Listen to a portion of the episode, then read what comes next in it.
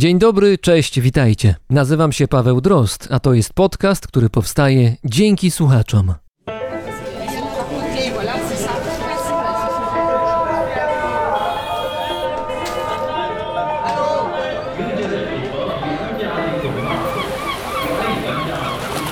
Brzmienie świata z lotu Drozda.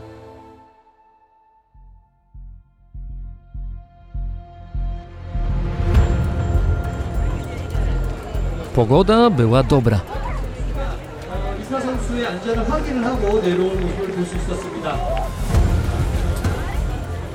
Brak wiatru, brak opadów śniegu, odpowiednie warunki do tego, by góry wschodniokoreańskie były świadkami pojedynku.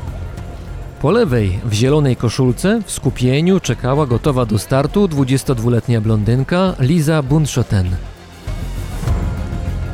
Do nóg miała przytwierdzony snowboard. Chciała wygrać i wiedziała, że ma szansę, chociaż nie mogła zignorować swojej przeciwniczki.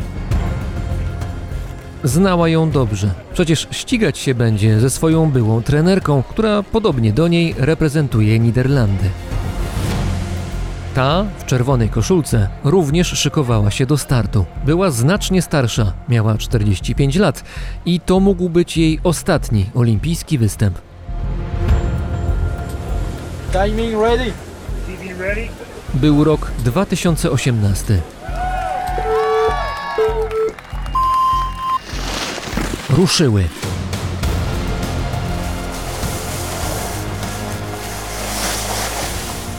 Czerwona koszulka wysforowała się do przodu, ale obie zawodniczki jechały w krótkim dystansie. Pierwszy zakręt, drugi, trzeci. Wtedy Liza Bundschaten skróciła zakręt po wewnętrznej i wyszła na prowadzenie. To było ryzykowne. Nabrawszy prędkości, wjechała na kolejną chopkę i z ledwością utrzymała równowagę przy lądowaniu. Czerwona koszulka była tuż za nią. Skorzystała z chwilowego zamieszania i przy najbliższym zakręcie spróbowała Lizę wyprzedzić. Teraz obie jechały obok siebie. Bardzo blisko.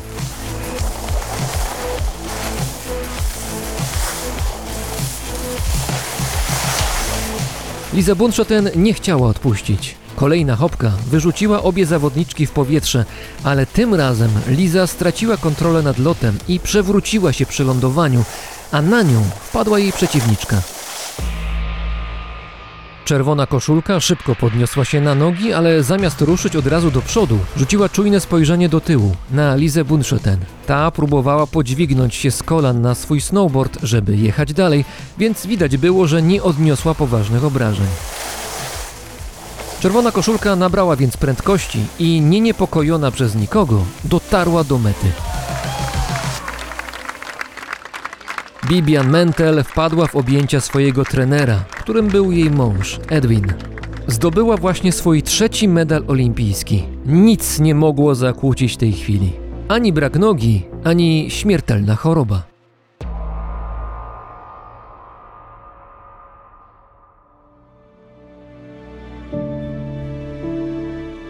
Bibian Mentel urodziła się w 1972 roku. Jej rodzicami była para niderlandzko-indonezyjska, która podczas II wojny światowej doświadczyła japońskiej okupacji w dzisiejszej Indonezji. Bibian od dzieciństwa była osobą zaangażowaną w aktywności sportowe. W Holandii trenowała jeździectwo, hokej i tenis. Jak wspominała, jej matka woziła ją z zajęć na zajęcia i dziewczyna w samochodzie zmieniała jeden strój sportowy na drugi. Wakacje miała inne niż większość dzieci. Nie było klasycznych wyjazdów. Zamiast tego letnie dni wypełniał sport. Surfowanie, narty wodne, żeglarstwo czy pływanie. Z kolei zima była wykorzystywana niemal wyłącznie na narty. I to właśnie sporty zimowe bez reszty pochłonęły młodą Bibian. Lubiła jazdę poza wytyczonymi szlakami oraz próbowała swoich sił na trudnych trasach. Po 16 latach jeżdżenia na nartach nastąpiła jednak zmiana. Jej powodem był ówczesny chłopak Bibian, który uważał, że od nart lepszy jest snowboard, z czym Bibian się nie zgadzała.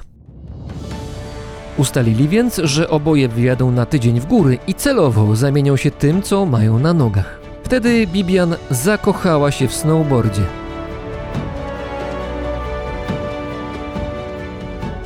Jakiś czas później inny chłopak naszej bohaterki, trenujący jazdę na snowboardzie na wysokim poziomie, zaproponował jej wspólny wyjazd na obóz szkoleniowy. To był strzał w dziesiątkę. Bibian porzuciła studia prawnicze, skoncentrowała się na treningach i bardzo szybko zdobyła nowe umiejętności. Już trzy lata później wystartowała w zawodach Pucharu Świata.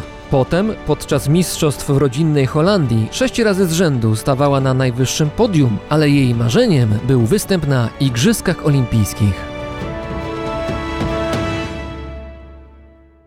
Pierwsze konkurencje snowboardowe zostały włączone do dyscyplin olimpijskich w Nagano w 1998 roku. Cztery lata później sportowcy mieli spotkać się w Salt Lake City i tam też zamierzała wystąpić Bibian Mentel. Była już zakwalifikowana. Rozpoczęła bardzo intensywne treningi. Jeden z nich zakończył się bolesną kontuzją kostki. Snowboardzistka trafiła do szpitala, a tam w trakcie badań przypadkiem wykryto, że jest poważnie chora. W jej nodze rozwijał się agresywny nowotwór kości.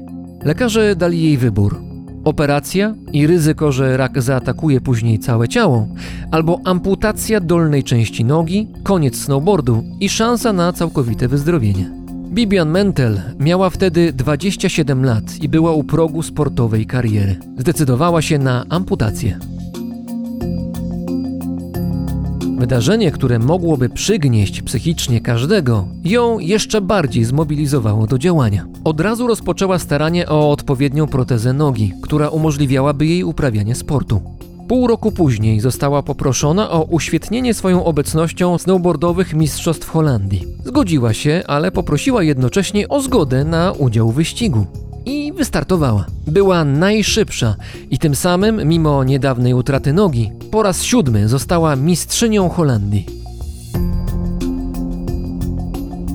Kiedy wydawało się, że kariera sportowa młodej zawodniczki znowu stoi przed nią otworem, w 2004 roku nowotwór powrócił. W ciągu kolejnych 11 lat Bibian doświadczała pięciokrotnie nawrotu choroby. Tym razem rak atakował płuca sportsmenki. Chemioterapia i radioterapia nie przynosiły skutków, więc by ratować jej życie, za każdym razem operacyjnie usuwano fragmenty płuc objętych chorobą.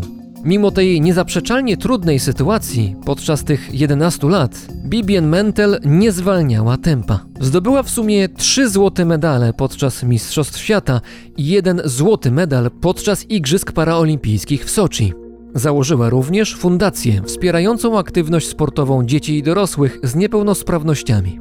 Aż przyszedł rok 2016. Lekarze powiedzieli Bibian Mentel, że tym razem rak zaatakował okolice płuc, gdzie operacja jest niemożliwa. Wyrok zapadł. To już koniec. Medycyna była bezsilna. Bibien wróciła do domu, gdzie poinformowała rodzinę o sytuacji. Czekała na nieuniknione, jednak jej mąż, Edwin, godzinami przeczesywał internet w poszukiwaniu możliwej pomocy. W końcu Bibien poddała się nowej metodzie leczenia, wykorzystującej radioterapię razem z rezonansem magnetycznym. I to zadziałało. Rak został ponownie zatrzymany. W 2017 roku Bibian Mentel zwolniła tempo, koncentrując się na odpoczynku. Przed powrotem do treningów przeszła kompleksowe badania medyczne, które wskazały na nowy problem rak kręgu szyjnego. Rozpoczęta radioterapia zbiegła się z poważną infekcją, przez co Mentel schudła 10 kg i była tak słaba, że poruszała się jedynie na wózku. Terapię przerwano, by mogła wrócić do sił, a kiedy ją wznowiono, okazało się, że nowotwór jest tak zaawansowany, że kręg szyjny może wkrótce pęknąć, co spowoduje, że sportsmenka zostanie sparaliżowana. Lekarze wraz z pacjentką zdecydowali się na ryzykowną operację usunięcia chorego kręgu szyjnego i wstawienie w jego miejsce konstrukcji z tytanu. Później, podczas wystąpień publicznych, Bibian Mentel żartowała, że ma na szyi, albo raczej w szyi, permanentną biżuterię. Zbliżał się rok 2018, a z nim zimowe Igrzyska Paraolimpijskie w Pjongczangu w Korei Południowej. Mentel chciała tam wystartować, ale niderlandzkie organizacje sportowe oraz sponsorzy odwrócili się od sportsmenki, której udział w kolejnych zawodach był wątpliwy z racji niestabilnej sytuacji zdrowotnej. Była ryzykowną inwestycją, zbyt ryzykowną. Mentel nie załamała rąk. Zorganizowała publiczną zbiórkę pieniędzy, by w ten sposób sfinansować treningi i występ w Korei. Udało się. W Pjongczangu w wieku 45 lat zdobyła dwa złote medale, pokonując znacznie młodsze zawodniczki.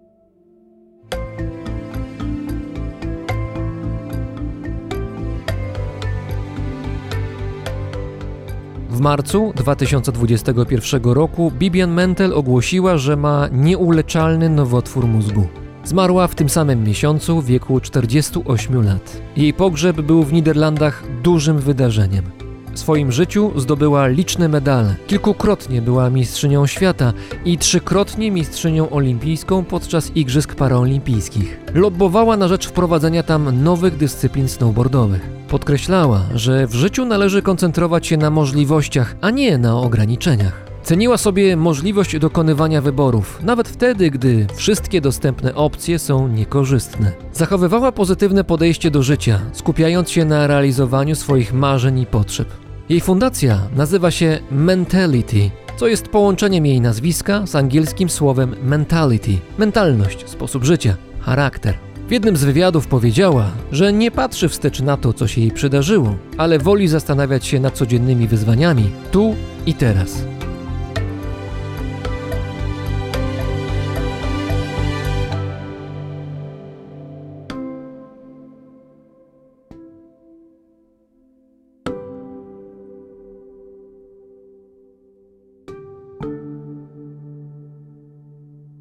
A gdyby Bibian Mentel żyła 50 lat później, już za życia korzystała z zaawansowanych metod leczenia, ale być może w niedalekiej przyszłości medycyna będzie dysponować jeszcze lepszymi urządzeniami i lekami, które będą w stanie leczyć choroby dzisiaj nieuleczalne.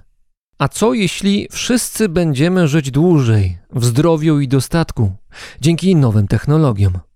Może to tylko gdybanie, płytka futurystyka, lecz są wśród nas ludzie, którzy już dzisiaj snują wizję nowej, lepszej przyszłości świata, który powstanie dzięki mariażowi człowieka i nowoczesnych technologii. Poznacie ich w tym odcinku.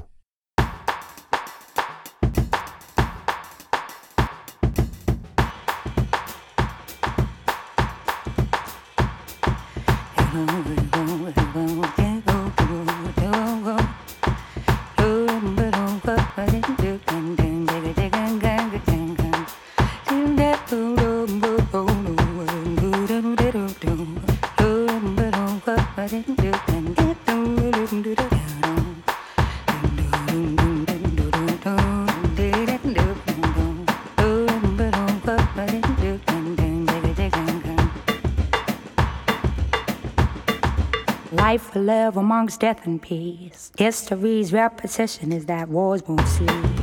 Love is doomed by passion for material wealth. Nature's rhythm comes to feed spiritual starvation. Born to laugh and born to cry. Here to live, also to die. Better to believe in life that there's a God. To live our life as if there's not. Die to find one day there is.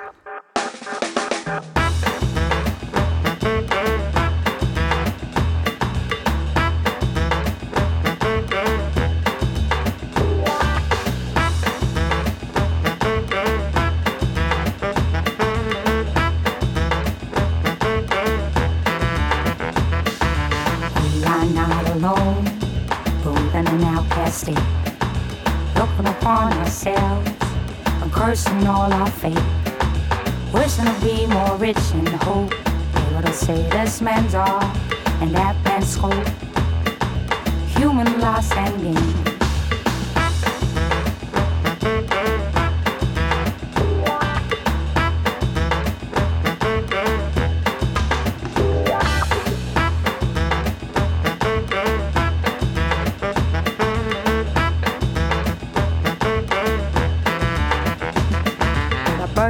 Beats, our heart skips.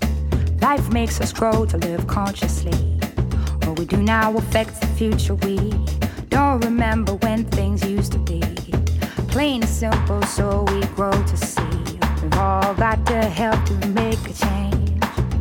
We've all got to help to make a change.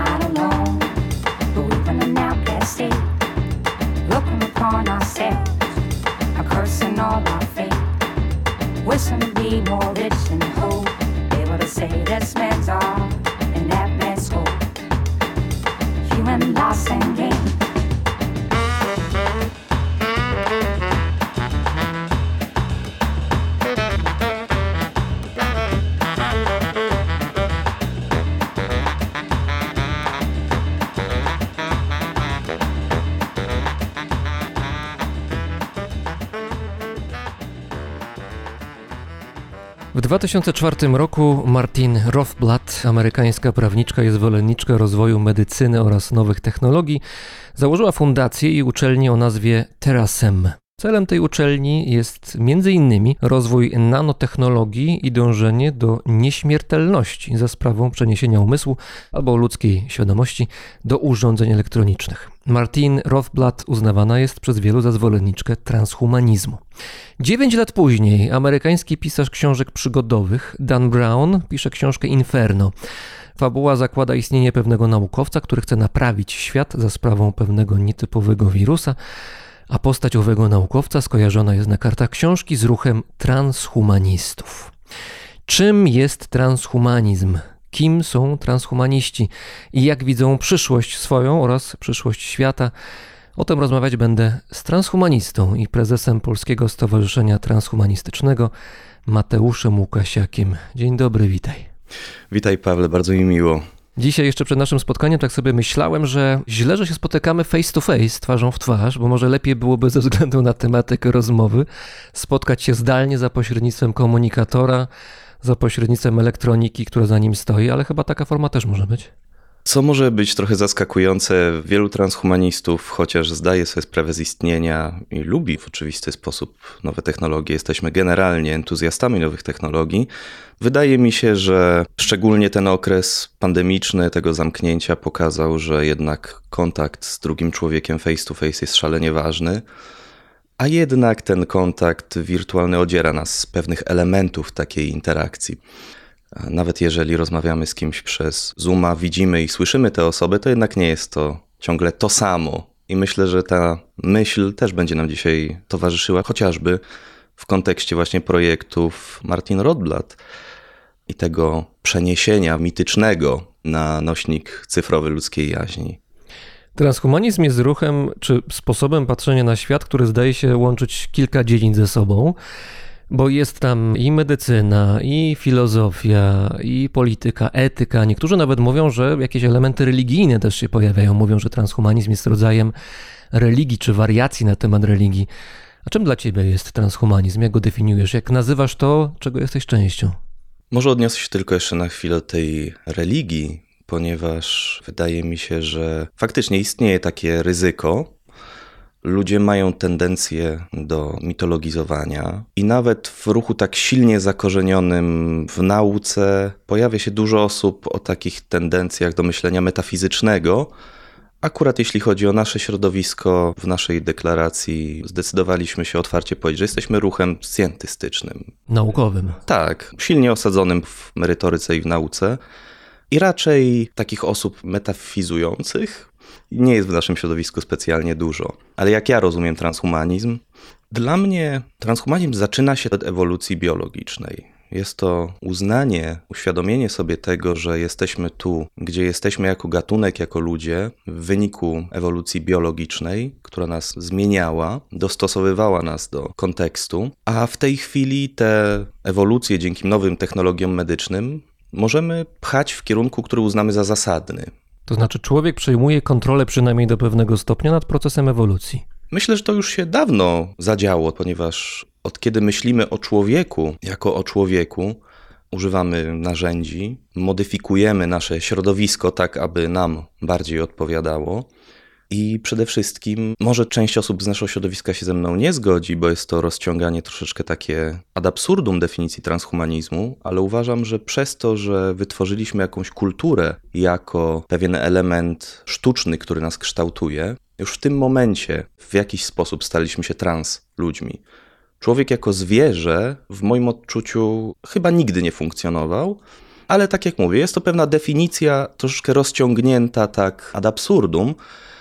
Ja myślę o transhumanizmie jako pociągnięciu faktycznie, rozwinięciu rozwoju gatunku ludzkiego przy pomocy nowych technologii. Tutaj głównie mamy na myśli technologie medyczne, mamy na myśli technologie informacyjne i to przede wszystkim, jak te technologie na nas wpływają. Ponieważ zwróćmy uwagę na to, jak zmieniła się nasza percepcja na przykład odległości i czasu w momencie, kiedy powstał wynalazek telefonu. Osoba, do której kiedyś musielibyśmy słać list, czekać tydzień, dwa tygodnie, miesiąc na jakąś odpowiedź, w tej chwili możemy się z nią w dowolnym momencie skontaktować. I to już zmienia nam, w moim odczuciu przynajmniej, percepcję pewnych rzeczy, które nam się wydawały być stałe, takie jak odległość. No dobrze, ale chyba nie chcesz powiedzieć przez to, że ludzie odpowiedzialni za rewolucję przemysłową to byli pierwsi transhumaniści, bo transhumanizm jest no jako żywo znacznie młodszym ruchem, zdaje się. Zdecydowanie. Jeżeli byśmy chcieli jakoś ten transhumanizm datować, to oczywiście pojęcie pochodzące od Juliana Huxleya, czyli połowa XX wieku. Z tych Huxleyów, to trzeba powiedzieć. Tak, brat Aldusa. I zakładam, że dyskusje przy stole jakimś wigilijnym musiały być intensywne pomiędzy tą dwójką, ponieważ Julian był raczej zwolennikiem wykorzystywania technologii dla tego upliftingu, tego rozwinięcia gatunku ludzkiego, podczas kiedy Aldous widział raczej wiele zagrożeń. Jak wielu innych twórców science fiction. Tak, wydaje się, że ta dzisiejsza iteracja transhumanizmu, ta powiedzmy, którą moglibyśmy datować od lat 90. ich działalności Maxa Mora w Stanach Zjednoczonych, filozofa i futurologa. Wydaje się, że ten transhumanizm, który się wtedy ponownie narodził, czy przebudził się po kilkudziesięciu latach, był jednak ruchem o takiej bardzo pozytywnej, orzeźwiającej refleksji, że przyszłość może być udana w jakiś tam sposób, bo przedtem zimna wojna, rozpad Związku Sowieckiego, to były też dość niespokojne czasy i ten transhumanizm, który się na nowo rodził, taką świetlaną przyszłość pokazywał właśnie dzięki tym nowym technologiom. No teraz jesteśmy 30 lat później. Transhumanizm, zarówno w sensie akademickim, jak i w sensie takiej refleksji własnej, już troszeczkę osiadł. Pojawiły się refleksje że pewne rzeczy były robione źle, pewne rzeczy trzeba było przemyśleć na nowo, no ale ciągle wydaje się, że transhumanizm jest takim ruchem raczej entuzjastycznym wobec technologii. I wobec przyszłości. I wobec przyszłości dzięki tej technologii. Jeżeli byśmy chcieli jakoś zdefiniować ten transhumanizm, żeby faktycznie stworzyć jakąś podstawę dla rozmowy, to wydaje się, że w tej chwili najrozsądniejszym byłoby pójście na przykład za słowami lidera London Futurist, Davida Wooda, który mówi, że transhumanizm jest bardziej pewnym mindsetem dotyczącym refleksji nad przyszłością. A co rozumiesz przez mindset w tym momencie? Mam na myśli refleksję, zauważenie tego, że pewien rozwój, pewien progres cały czas się zadziewa siłą swojej inercji pojedynczo nikt na świecie myślę, że nie jest go w stanie zatrzymać. Te zmiany przyspieszają, więc potrzebna jest refleksja na temat wszystkich tych nowych technologii, które wpływają na nas, zarówno refleksji, jakie nadzieje dają te nowe technologie, jak również tego, jakie ryzyka za sobą niosą. No i drugim takim aspektem jest, wydaje się być przynajmniej, pewna proaktywność w środowisku transhumanistycznym, a więc chęć do tego, aby w tych zmianach uczestniczyć, czy w przyspieszaniu tych, które uważamy za słuszne. I też kontrolować kierunek, w jakim one idą. To nie jest tak, że producenci telefonów komórkowych, Apple'a, Samsunga czy jakichkolwiek innych, którzy wypuszczają na rynek nowe telefony, które wszystko są mogące i coś tam jeszcze potrafią nowego co roku, podobno, to są transhumaniści. No nie, no po prostu rozwijają cały czas swoje urządzenia, mają być coraz lepsze, szybsze, wygodniejsze i tak dalej. My to kupujemy z całym dobrodziejstwem inwentarza. Nie jesteśmy transhumanistami jako żywo, bo nie myślimy o tym, do czego to doprowadzi za 10, 15, 30, 50 lat i że chcielibyśmy wziąć w tym udział w tym procesie i jakoś nim kierować. To o to chodzi w transhumanizmie? Myślę, że tak, chociaż tutaj nie użyłbym słowa kontrola, ponieważ ona ma raczej negatywne konotacje, tym bardziej, że transhumanizm od właściwie początku powstania w tej chwili szczególnie Narastają ruchy zaniepokojone samym pojęciem. Trzeba przyznać, że transhumanizmem dzieci się straszy, jak idą spać. Idź spać, bo inaczej przyjdzie zły transhumanista i cię zje na przykład. Albo przegra na dyskietkę, prawda? Ale jest coś takiego, że jesteście transhumaniści, czy transhumanizm jako ruch chłopcem do bicia troszeczkę. No jak trzeba postraszyć, że przyszłość będzie zła, ustalmy, że jest niewiadoma, jaka ta przyszłość będzie, no takie przynajmniej jest moje zdanie, no to transhumaniści są wyciągani jako ci, którzy właśnie są takim technologicznym belzebubem. Tak jest. Mamy czerwiec 22. Dwa tygodnie temu mieliśmy czwartą edycję naszej ogólnopolskiej konferencji i na Facebooku nasz post reklamujący konferencję miał 170 reakcji, z czego 110 to była reakcja wrr. A pod postem rozpętała się prawdziwa burza zwolenników różnych teorii, mniej lub bardziej z żółtymi napisami. I widać, że transhumanizm, przez to, że robi się coraz bardziej popularny, medialny, dyskutowany, staje się też celem ataków, ale one wynikają chyba głównie jednak z niezrozumienia tego, czym my się zajmujemy. No ale też wynikają z pewnej refleksji no, głębszej. No, Stephen Hawking, osoba o niepodważalnej reputacji, pod koniec swojego życia wyraźnie zwracał uwagę na pewne zagrożenia, jakie potencjalnie mogą nas czekać w przyszłości. Z jednej strony mówił, że sztuczna inteligencja, która trochę związana jest z transhumanizmem, no bo to jest ten kolejny etap rozwoju technologicznego, ona może być dla nas zagrożeniem, dla ludzkości jako takiej. Chociaż z drugiej strony mówił, że ludzkość przetrwa jakieś 600 lat i jak nie znajdziemy jakiejś fajnej, przyjemnej planety, żeby na nią uciec, no to może być krzyżyk na ludzkości postawiony. Dlatego podkreślam, że w tej refleksji transhumanistycznej również pojawiają się wątpliwości, tytularnie chociażby u nas w konferencji Transhumanizm idee, strategie wątpliwości. Zapraszamy również osoby nawet sceptycznie nastawione do naszego środowiska, ponieważ uważamy, że clue jest dyskutowanie pewnych problemów, szukanie rozwiązań, po to, żeby wiedzieć, które technologie i w jaki sposób wykorzystane mogą dla nas przynieść jakiś pozytyw, a które są negatywne, czy mogą mieć negatywne skutki. Są, myślę, zasadnicze trzy kwestie, którymi transhumanizm się interesuje. Gdybyśmy znowu wrócili do kwestii szukania definicji, bo to jest, myślę, ważne, żebyśmy określili, o czym w ogóle rozmawiamy. I te trzy kwestie, które mi się wydaje, że są istotne, to jest długowieczność, dążenie do tego, żeby człowiek żył dłużej, w perspektywie może nawet wiecznie. Superinteligencja, czyli możliwość zwiększenia swoich możliwości intelektualnych przy pomocy technologii. I kwestia związana z tymi dwiema poprzednimi, czyli jakiś rodzaj dobrostanu, który spowoduje, że ludziom się będzie żyło lepiej, dostatniej, spokojniej, zdrowiej. No generalnie ma być szczęśliwość wielka gdzieś tam w perspektywie dalszej. Dobrze mówię? Jak najbardziej. To jest nawet często określane w naszym środowisku jako tak zwane 3S, od super długowieczności, czy super longevity, super intelligence i super well-being. Czasami rozbija się jeszcze to well-being na dodatkowe elementy, takie jak super happiness, super democracy i super abundance. I na końcu ma być Superman?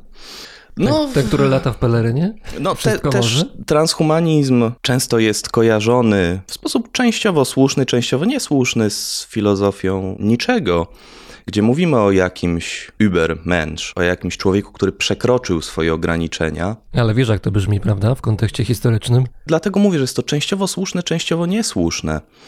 Nietzsche i jego filozofia została też wykorzystana w pewien instrumentalny sposób, tak jak na początku XX wieku popularne ruchy eugeniczne. I też zarzuca się nam właśnie taką eugenikę, czy chęć dążenia do eugeniki, jeżeli mówimy na przykład o technologiach medycznych, takie, które są dostępne na przykład w Wielkiej Brytanii, technologie tak zwanego transferu DNA mitochondrialnego, Chodzi o to, że DNA mitochondrialne jest takim rodzajem DNA w naszej komórce, które pochodzi tylko z komórki jajowej. Plemnik swojego DNA mitochondrialnego nie pozostawia, a więc DNA mitochondrialne pochodzi tylko od matki. Jeżeli jest uszkodzone, dziecko albo umrze jeszcze przed narodzinami, albo będzie ciężko chorowało w ciągu życia. I mamy technologię transferu DNA mitochondrialnego, które polega na tym, że dziecko de facto, i mówię to z pełną odpowiedzialnością, jak to dla niektórych osób może źle brzmieć, ma trójkę rodziców: ojca, matkę i dawczynię DNA mitochondrialnego. I w tym momencie takie dziecko odcina całą tę linię pewnego chorego DNA mitochondrialnego i samo będzie przekazywało już to DNA mitochondrialne zdrowe. A mówimy o czymś, co jest w fazie projektu, czy to już Nie, działa? Mówimy o terapii, która jest dostępna. Czy możemy uznać, że osoba, którą w ten sposób leczymy, jest w jakiś sposób poprawiona? To już jest kwestia definicyjna. Masz wykształcenie medyczne, więc siłą rzeczy tematyka medyczna w kontekście transhumanizmu Ciebie najbardziej interesuje. I tutaj wiem, że kwestie długowieczności szczególnie są na Twoim celowniku. Na jakim etapie jesteśmy jako ludzkość, żeby długowieczność osiągnąć? Daleko nam jeszcze, czy nie wiem, dotrwam? Jeszcze parę dziesiąt lat pewnie pożyję. Nie wiem, czy zdążę jeszcze jakoś długowieczność swoją osiągnąć, czy nie za bardzo?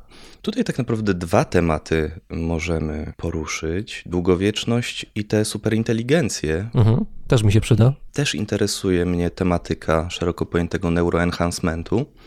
Jeśli chodzi o długowieczność, to cała branża longevity jest jedną z najdynamiczniej, jeżeli nie najdynamiczniej w tej chwili rozwijającą się branżą farmaceutyczną i biomedyczną. Longevity, czyli szukanie tej długowieczności, o której mówimy. Tak. Chociaż kiedy mówimy o długowieczności, warto, wydaje mi się, tutaj dwa pojęcia wprowadzić: lifespan i healthspan. Lifespan to jest długość naszego życia, podczas kiedy healthspan to jest długość naszego życia w zdrowiu.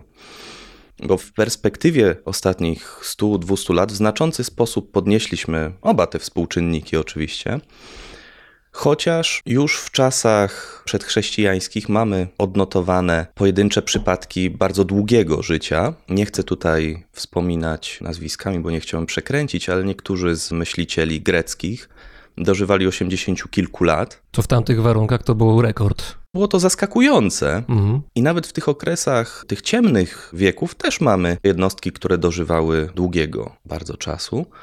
A teraz, w ciągu tych ostatnich 100 lat, wydaje się, że zbliżyliśmy się do czegoś, co można by określić jako taką naturalną granicę ludzkiego życia. Zapewniliśmy dużo lepszą higienę, nie zabijają nas już, przynajmniej w tym naszym kręgu kulturowym, choroby zakaźne, mamy niższą śmiertelność noworodków i to wszystko przekłada się na statystyczne wydłużenie życia. Ale ciągle, kiedy spojrzymy na to drugie pojęcie health spamu, okazuje się, że żyjemy dłużej, ale ostatnie lata swojego życia zazwyczaj spędzamy już w chorobie, wręcz w wielu wypadkach w stanie paliatywnym.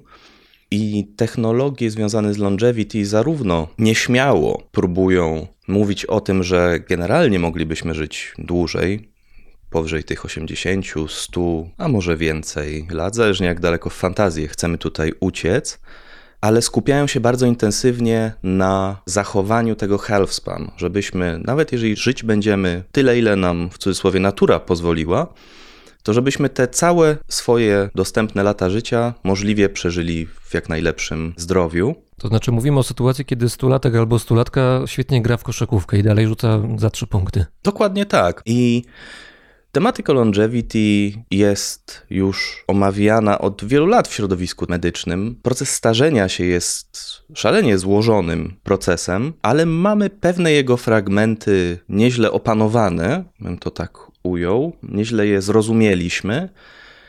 I badane są technologie, które pozwalają różne aspekty tego procesu starzenia się brać na celownik i w cudzysłowie leczyć. Tutaj może część osób będzie trochę zdziwiona pomysłem leczenia starzenia jako takiego, ale dyskusja na temat tego, czy starzenie jako proces możemy uznać za proces chorobowy, też się w środowisku medycznym, akademickim już od jakiegoś czasu toczy. Widać to chociażby po systemie kodowania ICD. W tej chwili, zdaje się, mamy edycję 11, w której różne międzynarodowe organizacje związane z długowiecznością próbowały przeforsować opisanie starzenia się jako choroby. Jest to o tyle istotne, że dzięki temu, że coś jest opisane jako choroba, możemy prowadzić badania kliniczne związane z jakąś jednostką chorobową. Jeżeli coś nie jest chorobą, nie możemy tych badań klinicznych prowadzić. Możemy refundować, w inny sposób produkować te technologie medyczne i badać.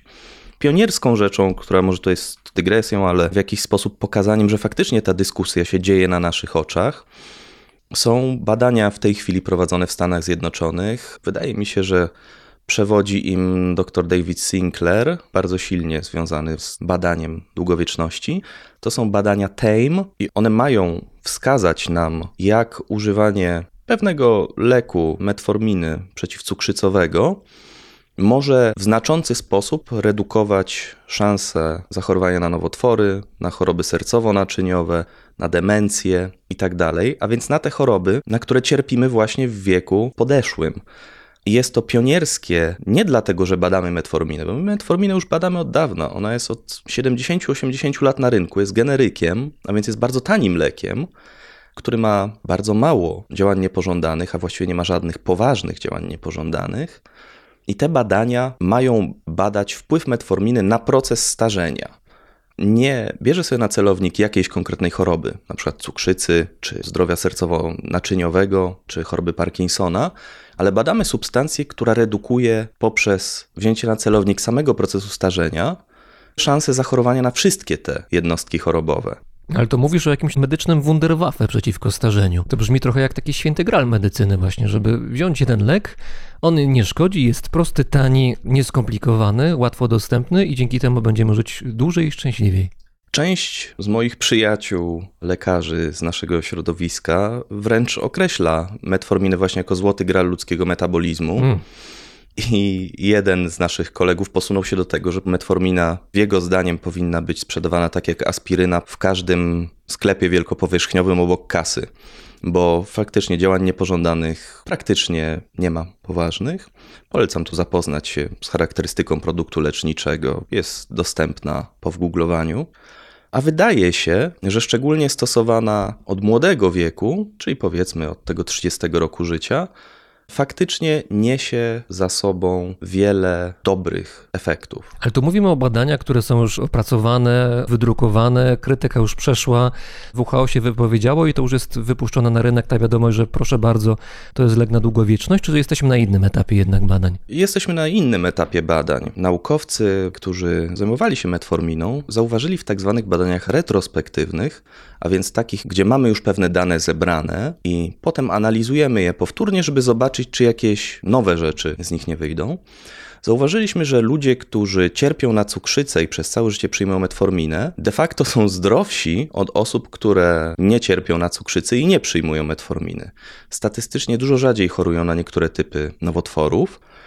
I to dało przyczynek do myślenia o tym, że metformina może wpływać nie tylko na poziom glikemii, na jego stabilizację, ale też w jakiś jeszcze nieopisany sposób wpływa właśnie na rozwój nowotworów, ale metformina pomaga też utrzymać lepszą wagę, w związku z czym dochodzi do mniejszego obciążenia układu sercowo-naczyniowego i w efekcie tutaj redukuje się też te szanse zachorowania. Przy czym trzeba powiedzieć, że metformina jest w tej chwili w większości miejsc na świecie lekiem wyłącznie na receptę. Nie ma jej zastosowania oficjalnie jako leku, w cudzysłowie przedłużającego życie. I właśnie te badania TAME mają dać powód, aby w ogóle zacząć mówić o takiej legalizacji tego leku. W tej chwili wielu bardziej świadomych w tym zakresie lekarzy jest już skłonnych przepisywać ten lek prewencyjnie, bo i prewencja jest słowem kluczem dla całej branży medycznej i naszego podejścia w ogóle do leczenia ludzi. My mamy system medyczny oparty na leczeniu chorób, a optymalnym byłoby takie prowadzenie życia, aby te choroby się nie pojawiły albo pojawiły się później i trwały krócej. To jest właśnie to health span. Tylko, że trudno jest zarówno namówić ludzi, jak i każdemu z nas jest trudno codziennie zmusić się do wyjścia na przykład na 30-minutowy bieg, albo do jedzenia w tak zwanych okienkach kalorycznych, bo wykazano na, zarówno na zwierzętach laboratoryjnych, jak i na ludziach, że jedzenie tylko przez kilka godzin w ciągu dnia w znaczący sposób poprawia funkcjonowanie naszego organizmu długofalowo. A zdecydowanie łatwiej jest wziąć tabletkę rano, a potem żyć tak, jak się żyło zawsze. To znowu brzmi jak jakiś cud medycyny, który jest łatwy, nieskomplikowany. Weź tabletkę i będzie wspaniale. To brzmi to zupełnie niesamowicie, bo nawiązuje troszkę do tych wszystkich głosów krytyki, które wokół transhumanizmu krążą, że transhumanizm jest wbrew naturze, że jest zagrożeniem. No zresztą powiedziałeś, że transhumanizm traktuje, czy może traktować starzenie się, czy umieranie jako chorobę, co brzmi dość no, zaskakująco, no bo zakładamy, że rodzenie się, starzenie się, umieranie jest czymś absolutnie naturalnym. To jest wpisane w definicję świata, które nas otacza. Nie tylko dotyczy to przecież ludzi, tylko wszystkich elementów żywych, które nas otaczają. W związku z tym, jeżeli wkraczają transhumaniści, mówią nie, Nie, my możemy to zmienić, możemy mieć na to wpływ, może w perspektywie zatrzymać. Nie wiem, czy są takie myśli realne, że człowiek może być długowieczny rzeczywiście, czy takie no, mrzonki pisarzy science fiction, które mogą być realne w perspektywie. Czy to się pojawia w myśleniu transhumanistycznym? Na pewno się pojawia.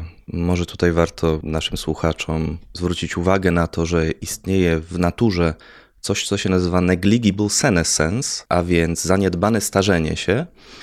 Jest to taka cecha, którą przejawiają niektóre organizmy, które są szalenie długowieczne, a w niektórych wypadkach de facto są nieśmiertelne. Jak rozumiemy definicję starzenia się? Starzenie się jest to pewien proces stopniowego wraz z czasem spadku wydolności organizmu. Wśród zwierząt jest to definiowane głównie jako zdolność do rozrodu i tego, czy pojawiają się właśnie z czasem samorodnie jakieś choroby.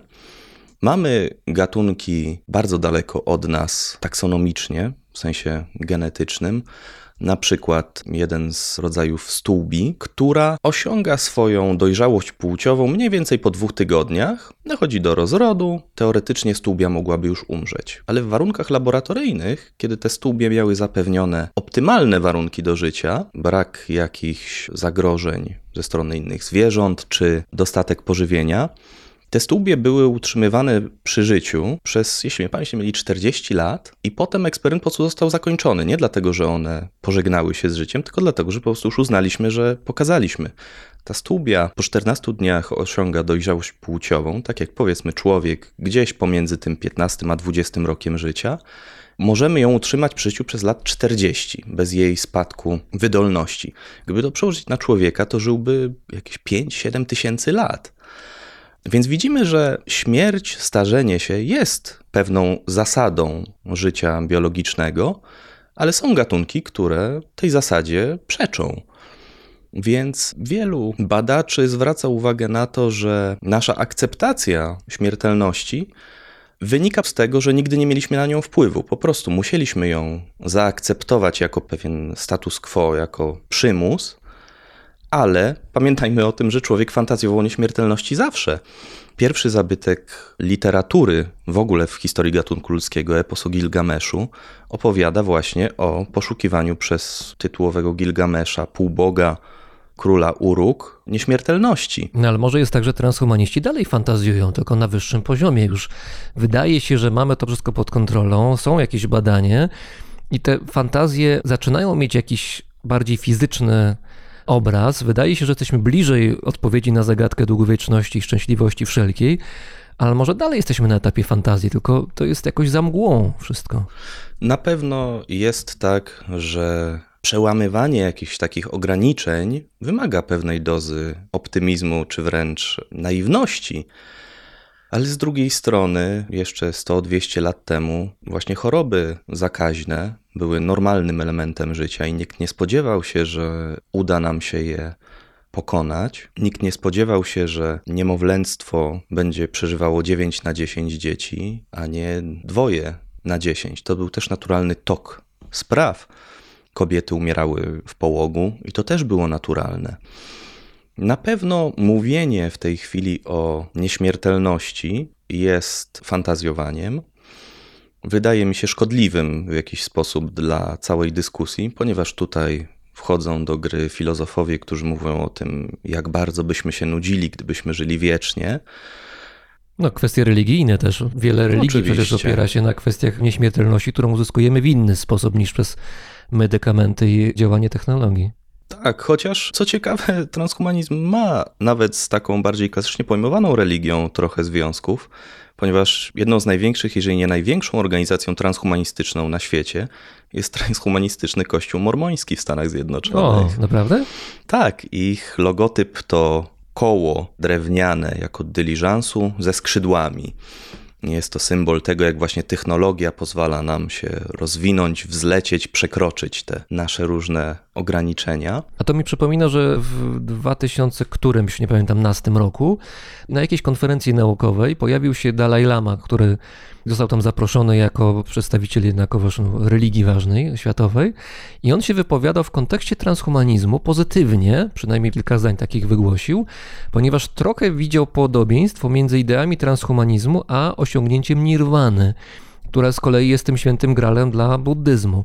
Czyli chodzi o oddzielenie się niejako świadomości ludzkiej od ludzkiego ciała. Przez co ma być fantastycznie. No więc nie wiem, czy Dalai Lama wspiera transhumanizm jako taki, ale no przynajmniej nie skrytykował. Faktycznie jest to bardzo ciekawa sytuacja. Transhumaniści wydają się być zainteresowani, mówię tutaj szerzej o całym środowisku, osiągnięciem dobrostanu zarówno swojego, jak i dobrostanu generalnie. I zainteresowanie takimi technologiami, bo medytacja też jest pewnym rodzajem technologii, pewnym rodzajem narzędzia, dzięki któremu możemy naszym skupieniem sterować czy procesami naszego mózgu. Jest tradycyjnym narzędziem, ale badania wykazują, że jest narzędziem skutecznym. Ja prywatnie transhumanizmu z buddyzmem nie łączę, ale jeżeli ktoś widzi jakąś zasadność tego, to czemu nie? Jesteśmy szalenie zróżnicowanym środowiskiem. No właśnie, ilu jest transhumanistów na świecie? Czy jesteście jakoś zgrupowani? Jest jakiś przywódca, lider, liderzy, ośrodki, które są ważne albo takie, które się zwalczają? Jak to wygląda? Na pewno nie można mówić o tym, że transhumanizm na świecie jest pewnego rodzaju monolitem, tak jakby wielu zwolenników teorii spiskowych chciało, gdzie jest jakaś jedna głowa albo jakaś wielogłowa no, ktoś hydra. To, ktoś to kieruje światem z pewnością. Tak, no Ale niewątpliwie. ma, mam, mam kandydata, który by mógł kierować światem właśnie z tej pozycji, czyli Elon Musk, który często kojarzony jest z ruchem transhumanistów, który chyba nigdzie się nie wypowiedział wprost, że transhumanistą jest, ale jak się spojrzy na to, jak traktuje technologię, jak chce lecieć zaraz na Marsa, nie wiem, czy kojarzysz taką firmę Neuralink. To jest jego firma, jedna z wielu, która bada możliwość kierowania urządzeniami elektronicznymi poprzez myśl.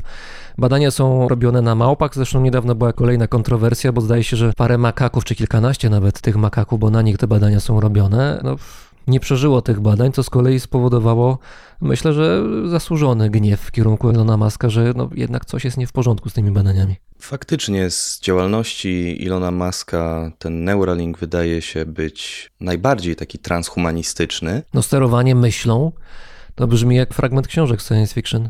Łączy się to na przykład z tym, co mówi Ray Kurzweil, że w pewnym momencie w sposób dużo bardziej naturalny będziemy mogli się połączyć z technologią, której używamy, poprzez jakieś interfejsy mózg-komputer, tak zwany BCI, Brain Computer Interface. I tak jak dzisiaj korzystamy na przykład z telefonu komórkowego, mówiąc do niego poprzez asystentów głosowych, Musk wyobraża sobie, a Kurzweil fantazjował na ten temat już wiele dziesiąt lat temu, że właśnie technologie inteligentne będziemy mogli obsługiwać myśląc o obsłudze ich, a niekoniecznie wstukując komendy palcami lub mówiąc do telefonu. I oczywiście można krytykować taki rozwój tej technologii. Być może często jest to nawet zasadne, ale nie zapominajmy też, że pokłosiem tego typu badań i rozwiązań jest też wiele terapii, które na przykład osobom sparaliżowanym pozwolą w przyszłości, czy już w tej chwili w badaniach pozwalają albo odzyskać kontrolę nad swoimi kończynami, albo obsługiwać jakieś narzędzia, które im pozwalają normalnie funkcjonować. Więc wydaje mi się, że generalnie w transhumanizmie powinniśmy patrzeć na troszeczkę szerszy obrazek. Nie tylko na to, w jakim celu jest jakaś technologia produkowana, ale też jak może wpłynąć na nas szerzej, jak na ludzi. Właśnie to jest podstawowe pytanie, które ty zadałeś, które nie tylko transhumaniści sobie zadają, ale też zadają ci, którzy transhumanizm jako taki krytykują. W jakim kierunku to idzie? Kim czy czym będzie ten człowiek, który za lat 10, 20, 50, jeżeli sprawdzi się ta wizja transhumanistów, która zakłada rozwój, zmianę, długowieczność, przeróbki jakieś, czy wpływanie na organizm ludzki bezpośrednio poprzez jakieś wszczepione elementy, zmiany fizyczne w człowieku, które spowodują, że będzie inny, czy to nie jest zagrożenie dla człowieka jako takiego? Czy to jest etyczne? Czy to jest moralne? To są podstawowe pytania, które w tym momencie padają. I ja rozumiem, że wy jesteście raczej transhumaniści generalnie o mas, raczej widzicie pozytywne odpowiedzi na te pytanie, natomiast krytycy widzą sporo zagrożeń. Jest dokładnie tak, jak mówisz. Dla mnie w całej dyskusji i w całym społeczeństwie transhumanistycznym, najważniejsze jest to, że przekonanie o tym, że technologia, pomimo tego, że jesteśmy entuzjastami generalnie technologii, świadomość tego, że technologia jest zawsze narzędziem obosiecznym, zawsze niesie za sobą zarówno potencjał na poprawę stanu, jak i ryzyko czy nadużyć, czy w nieprzewidziany sposób złego efektu.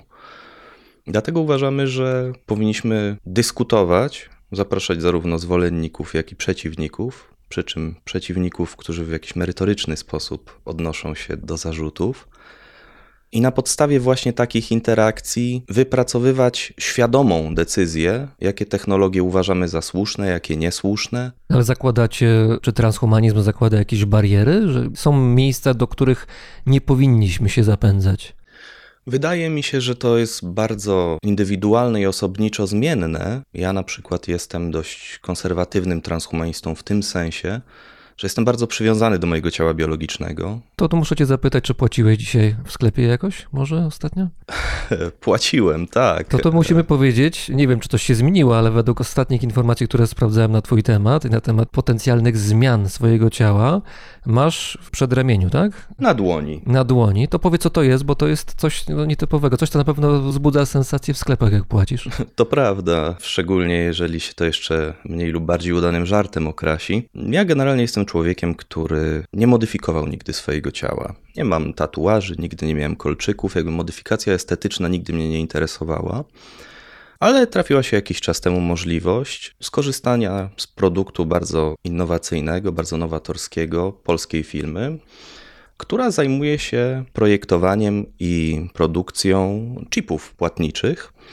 Takiego sposobu, żeby nie płacić gotówką, kartą, telefonem. Specjalnie układam to w tej kolejności, bo za każdym razem możemy powiedzieć, że jest to rozwinięcie jakiejś koncepcji tego, w jak łatwy sposób możemy płacić za rzeczy, czy wchodzić w jakieś interakcje finansowe. Jest to po prostu chip, który jest zaszyty pod skórą. Możesz pokazać, jak to wygląda? To, to widać jakoś to? Widać właściwie tylko bliznę tutaj Aha. na dłoni. Na dłoni I można go. Mały element. Wygląda jak zadrapanie delikatne. Tak, cały chip jest całkiem spory, ma jakieś 2,5 cm długości. I to jest pod skórą. To jest pod skórą, tak. I 80% tej długości to są anteny. De facto ten chip spełnia funkcję karty kredytowej. Tak jak w karcie kredytowej mamy anteny, chip nie ma swojego źródła energii, tak samo jak karta kredytowa. Kiedy zbliżamy go do jakiegoś terminala, zasilany jest energią z tego terminala. I to też, bo oczywiście tutaj też pojawiają się fascynaci jakichś teorii dotyczących znaku bestii. Dlaczego? No bo biblijnie znak bestii będzie czymś takim, jeśli dobrze przytaczam. Niestety nie jestem w tej kwestii ekspertem. W Apokalipsie zdaje się była mowa o tym, że człowiek będzie naznaczony właśnie znakiem bestii, i tylko ten, który będzie miał ten znak bestii, będzie mógł normalnie funkcjonować. Stąd dużo osób sprzeciwia się jakby takiej technologii z góry, ale wydaje mi się, że technologia ta jest naturalnym rozwinięciem metod płatniczych, które dotychczas sobie wypracowaliśmy. Dlaczego o tym zacząłem mówić przy okazji tego braku zasilania wewnętrznego? Nie da się przez takiego chipa kogoś obserwować nim sterować, ponieważ on nie nadaje, bo nie ma źródła energii. On włącza się tylko w momencie, kiedy chcemy za coś zapłacić. Ale wydaje mi się, że to jest w ogóle szersza kwestia związana z transhumanizmem, czyli całego ruchu biohackerskiego, takiej modyfikacji swojego ciała różnymi technologiami, różnymi przyrządami. Pamiętam jak z dekadę temu, może nawet więcej, bodaj we Wrocławiu na jednym z festiwali technologicznych i też kulturowych, bo to jakoś było połączone, był człowiek, artysta, ale jednocześnie jakoś powiedzmy wizjoner, który przyjechał i prezentował swoją trzecią rękę, która powodowała, że mógł się dodatkowo jakoś posługiwać trzecim odnóżem górnym. To chyba nie do końca było idealne, bo to lata temu jeszcze protetyka jeszcze nie była rozwinięta jak w tej chwili, ale już takie eksperymenty były i on się właśnie chwalił tym, że ma ciało, które potrafi więcej niż standardowo tak jak natura go stworzyła. Tak, nie mogę w tej chwili przypomnieć sobie nazwiska artysty, ale jest taki artysta, który w swoich performansach używał zarówno dodatkowej ręki, wszczepiał sobie ucho na przedramię. Mm. Bardzo, bardzo działające ucho? Nie, nie, tylko chrząstkę w kształcie ucha. Ale rozumiemy to nie jako eksperyment medyczny czy biotechnologiczny, tylko wypowiedź pewną artystyczną. Ale okazuje się, że zarówno ludzie, jak i zwierzęta, na których były takie badania przeprowadzane, nie mamy specjalnego problemu przez neuroplastyczność mózgu z obsługą jakichś dodatkowych elementów, na przykład dodatkowego palca sterowanego, dodatkowego kciuka umieszczonego po przeciwnej stronie dłoni, Okazuje się, że nasz mózg bardzo szybko przyzwyczaja się do takiego nowego elementu i zaczyna go traktować jako element własnego ciała. W tym sensie, że bardzo intuicyjny sposób potrafimy go obsługiwać. Więc może taka fantazja, jeżeli ktoś ma taką potrzebę, aby jakieś na przykład egzoszkieletowe ramię sterowane czy mioelektrycznie, tak jak dzisiejsze nowoczesne protezy, czy przez jakiś interfejs mózg-maszyna w przyszłości, być może będzie taka możliwość. A na ile się twoje życie zmieniło realnie po wszczepieniu tego elementu, który jest czytnikiem zastępuje czytnik kart, czy zastępuje telefon. Pomijam kwestię tego, jak w sklepach reagują, bo pewnie reagują ciekawie. Natomiast twoje życie się jakoś zmieniło rzeczywiście? Zauważasz to? Prawdę mówiąc, nie. Dla mnie był to ciekawy gadżet, fajna, mówiąc kolokwialnie, szansa wprowadzenia tego transhumanizmu w praktyce w moim życiu. No tak, bo to już nie jest pisanie tekstów i czytanie tekstów o tym, jak można sobie coś wszczepić, tylko to się naprawdę dzieje. Tak, jest jakaś technologia, która sobie w naszym ciele żyje i wpływa na naszą interakcję z rzeczywistością.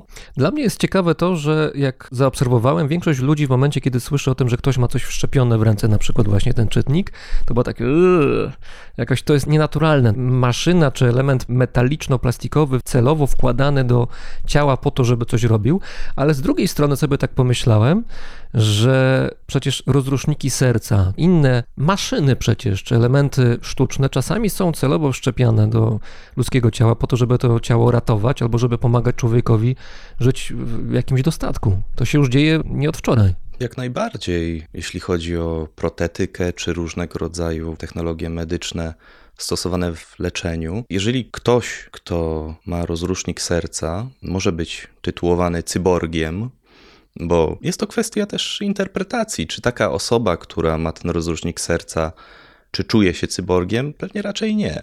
Pewnie nie ma potrzeby, żeby miała się tak czuć, ale de facto jest to osoba, której funkcjonowanie zapewnia, tak jak właśnie wspomniałeś, jakiś element sztuczny, jakiś element elektroniczny. Ale mamy bardziej spektakularne nawet niż rozrusznik serca przykłady. Francuską firmę Carman, prawdopodobnie źle wypowiedziałem tę nazwę, ale jest to firma, która zajmuje się projektowaniem i produkowaniem sztucznych serc.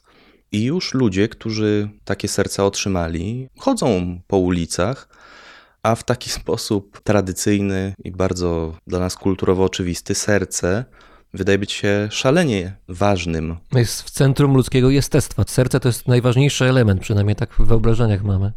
No więc mamy ludzi, którzy tego serca swojego biologicznego nie mają, mają sztuczny element, ale czy my o nich myślimy, albo czy powinniśmy o nich myśleć jako mniej o człowieku, nie wydaje mi się.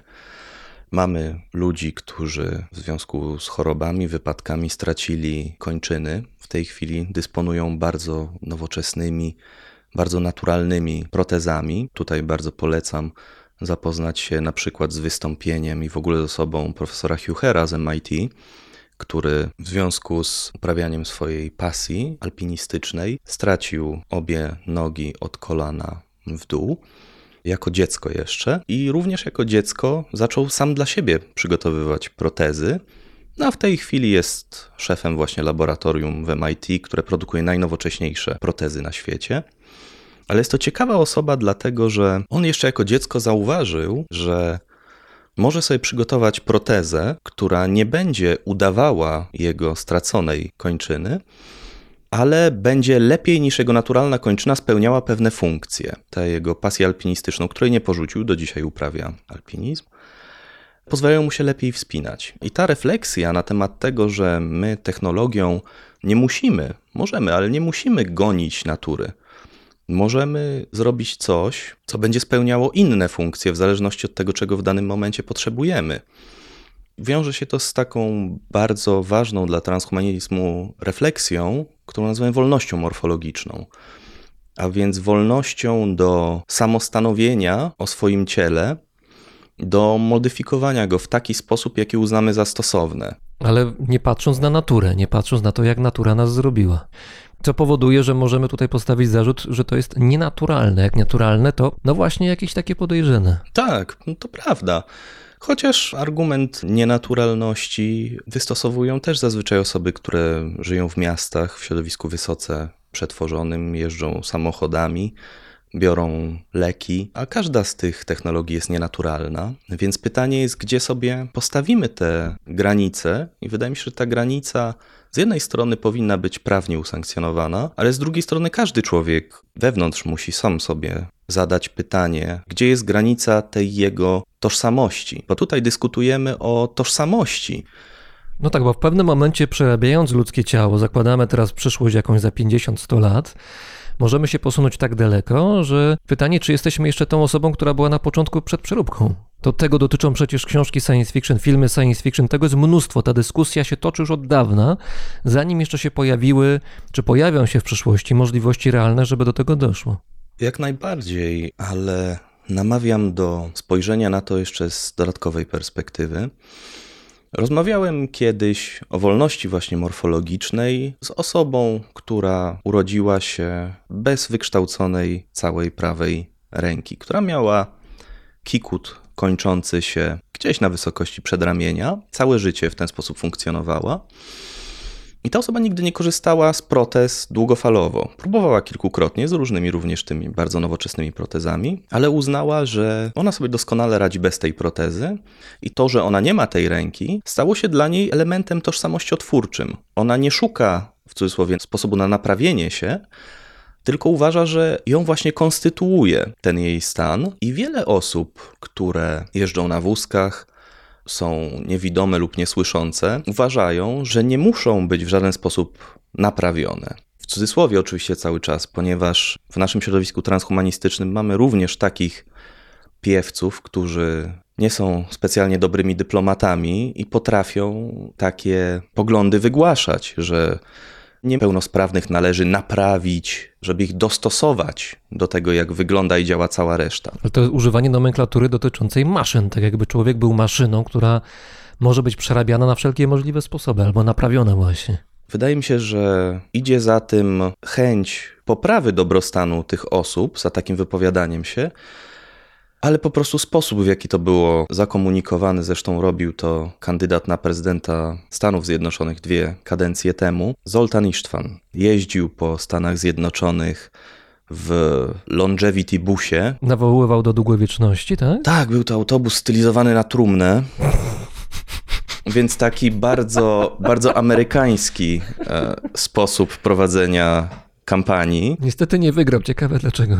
To jest, mnie też to zaskakuje, codziennie się nad tym zastanawiam.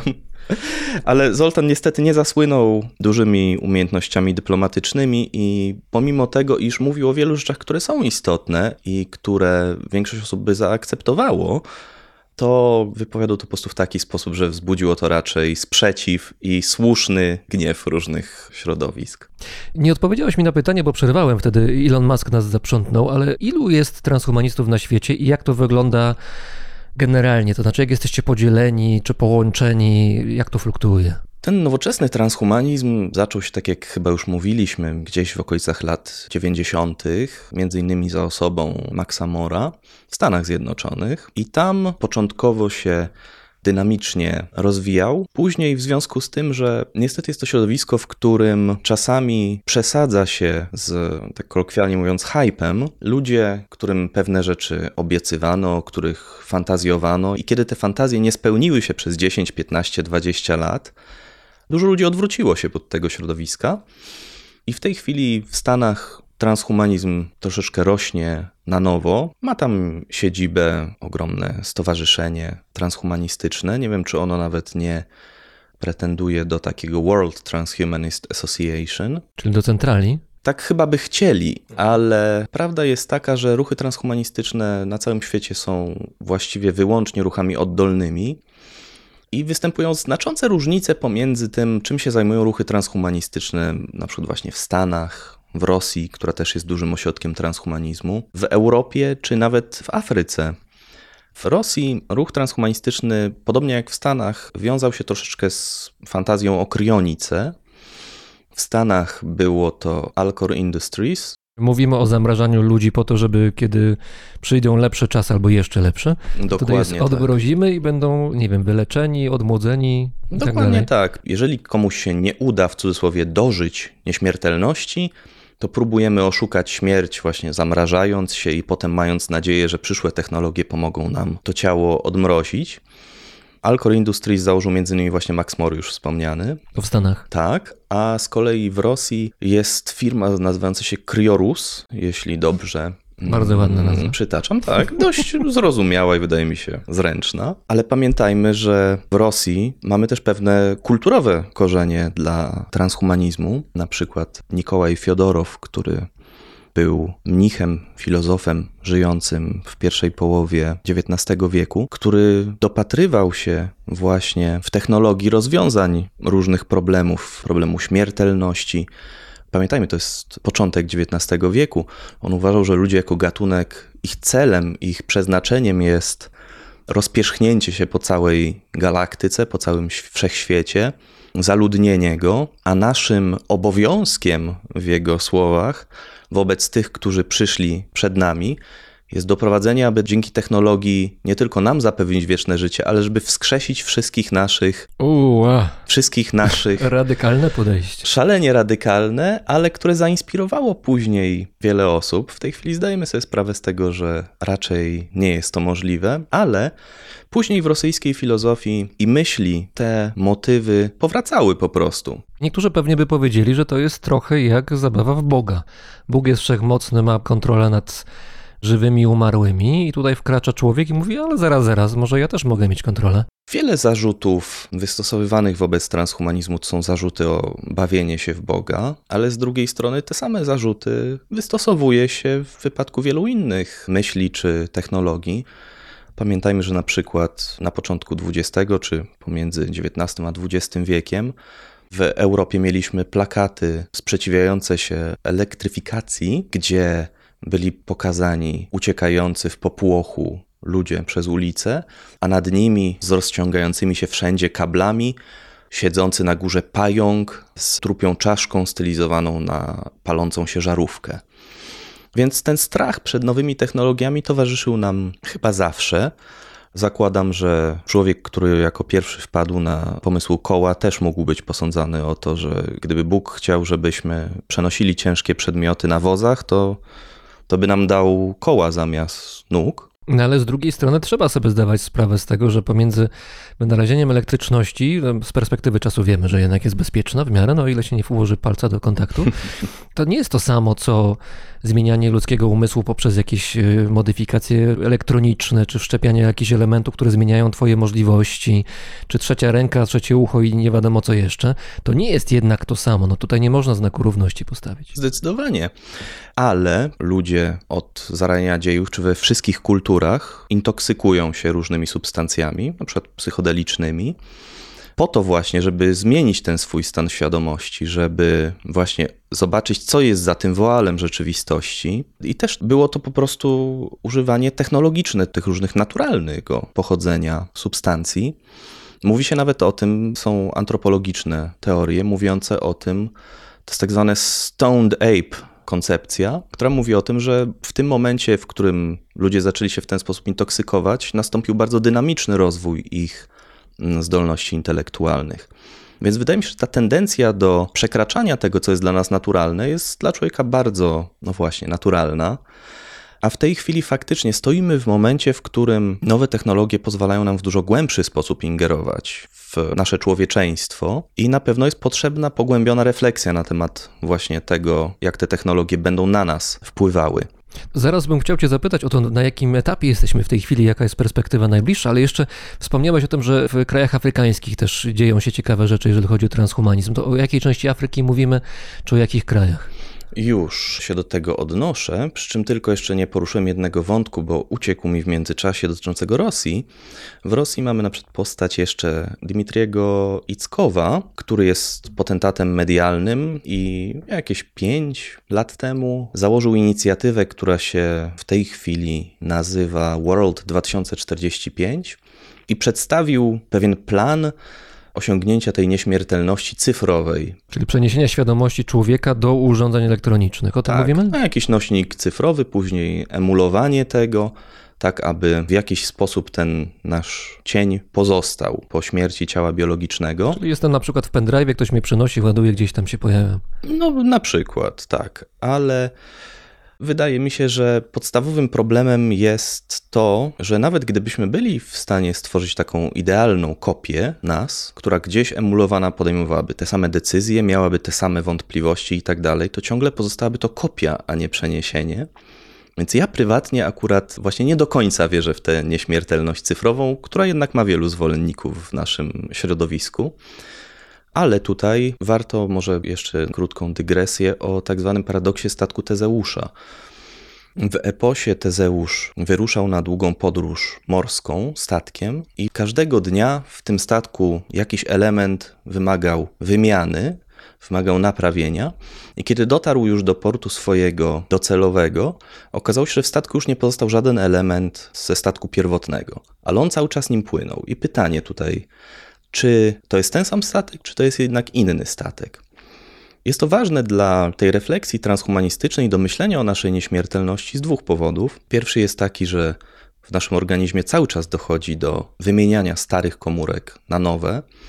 I tak naprawdę po x nastu latach, bo różne komórki dzielą się z różną częstotliwością, też nie mamy już ani komórek kości, ani czerwonych krwinek, ani komórek mięśniowych takich samych, jakie mieliśmy te x naście lat temu. Literalnie jesteśmy innym biologicznie już człowiekiem. No ale świadomość pozostaje ta sama, prawda? No, ja się rozwijam, miałem inną świadomość, jak miałem lat 5, 10, 20 i w tej chwili troszkę więcej, ale no, jestem jednakowoż ciągle tym samym człowiekiem.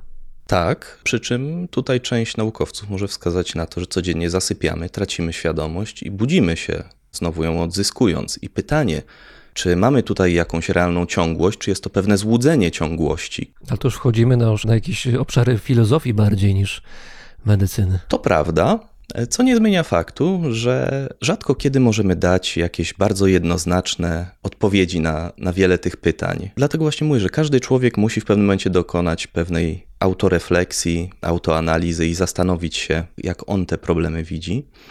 Ale mówiliśmy o statku Tezeusza. Mhm, była jako Rosja dygresji, wcześniej. tak. Rosja 2045. No i ta właśnie organizacja, czy ten projekt zakładał właśnie tak na zasadzie troszeczkę takiego statku Tezeusza. Najpierw wymianę pewnych elementów, leczenie ciała biologicznego, po to, żeby móc w czasie dotrwać do tego momentu, kiedy już ten upload będzie możliwy. A upload mielibyśmy zapewnić tę ciągłość świadomości też poprzez to, że na przykład w mózgu zastępujemy w cudzysłowie tutaj jako pewną metaforę, zastępujemy każdy neuron sztucznym jeden po drugim, tak że właśnie tak jak w wypadku statku Tezeusza nie ma odcięcia i czegoś nowego, tylko jest pewna płynna zmiana. I Transformacja. tak, to miałoby zapewnić właśnie tę ciągłość naszej świadomości. Cała inicjatywa w tej chwili wydaje się zrobiła trochę mniej medialna. Ickow już tak chętnie się nie pokazuje w mediach, ale formalnie jeszcze Inwazja rosyjska czas. pewnie zrobiła swoje. Pewnie też. Myślę, że wiele współprac się zakończyło w tym momencie. Ale kolejny ośrodek, o którym mówiliśmy, Afryka. Niestety ciężko jest mi powiedzieć, których dokładnie rejonów Afryki dotyczą działania. Wiem, że poznałem na konferencjach ludzi z RPA, z Kenii, profesorów tamtejszych uniwersytetów, ale transhumanizm afrykański jest troszeczkę inny niż Stany Zjednoczone, niż Rosja, niż Europa ponieważ tam w związku z trudniejszą sytuacją dnia codziennego, wielu transhumanistów skupia się na przykład na budowaniu tak zwanych społeczności makerskich. Tak jak mamy biohacking, na przykład w Europie czy w Stanach, a więc modyfikację swojego ciała, tam wiele osób skupia się na tym, aby przybliżyć ludziom dostęp do nowych technologii, właśnie na zasadzie trochę takich komun, gdzie każdy może wejść, skorzystać z jakiegoś sprzętu, z jakiejś technologii. No jest to spowodowane po prostu specyficzną sytuacją, taką społeczną. Nie zauważyłem, prawdę mówiąc, jakichś różnic w refleksji na temat transhumanizmu pomiędzy tymi ośrodkami, na przykład Europą, ale wydaje mi się, że to wynika z tego, że jednak uniwersytety kształcą swoich pracowników, swoich studentów na podobnych podstawach, więc ta refleksja nie, nie odstaje w żaden sposób od tej z reszty świata. Ciekawym moim zdaniem jednak przykładem jest Europa, gdzie ruchy transhumanistyczne są dużo silniej osadzone w akademii, w nauce, niż w biznesie. I na tym przykładzie, który znam najlepiej, czyli Polskiego Stowarzyszenia Transhumanistycznego, lwia część, myślę, że jakieś 80% naszych sympatyków to są właśnie ludzie związani z różnymi dziedzinami naukowymi. Czasami są to politechnicy, którzy zajmują się na przykład robotyką, są specjaliści od technologii informacyjnych, a więc właśnie sztuczna inteligencja. Tak naprawdę robimy w tej chwili trochę taki przegląd przez to, czym się transhumanizm interesuje. Mamy roboty, mamy sztuczną inteligencję, mamy lekarzy, którzy zajmują się na przykład długowiecznością, czy tematem, którego jeszcze nie mieliśmy okazji poruszyć, czyli właśnie poprawy zdolności kognitywnych, inteligencji różnymi technologiami. Mamy antropologów, którzy mają właśnie refleksję, czy antropologów technologii, nawet specjalistycznie, którzy zajmują się refleksją na temat tego, jak człowiek wchodzi w interakcję z technologią, jak ta technologia zwrotnie wpływa na nas. Mamy oczywiście filozofów, mamy prawników, którzy na przykład zajmują się tym, jakie są problemy prawne przyszłości. Tutaj może jeden ciekawy przykład. Doktor Kamil Mamak, który nie jest związany ze stowarzyszeniem, ale interesuje się wieloma tematami, które dla naszego środowiska są istotne. On na przykład zwrócił uwagę na taki case, gdzie człowiek na przykład ma protezy rąk i dzięki nim wchodzi w interakcję z rzeczywistością. Po prostu funkcjonuje normalnie. I jeżeli teraz ktoś mu te jego protezy zniszczy lub ukradnie, to czy powinien prawnie odpowiadać jak za uszkodzenie przedmiotu, którym... Czy uszkodzenie ciała. No właśnie. Mhm. Albo na przykład ten rozrusznik serca, albo sztuczne serce.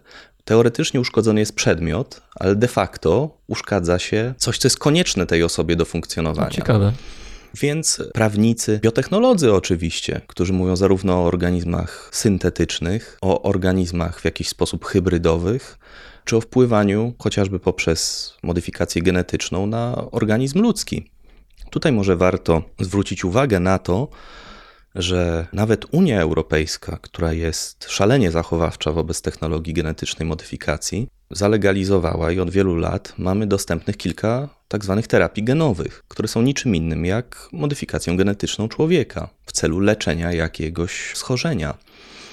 Więc nawet jeżeli wydaje się nam, że te tematy są problemami przyszłości, to rzeczywistość się z tym nie zgadza.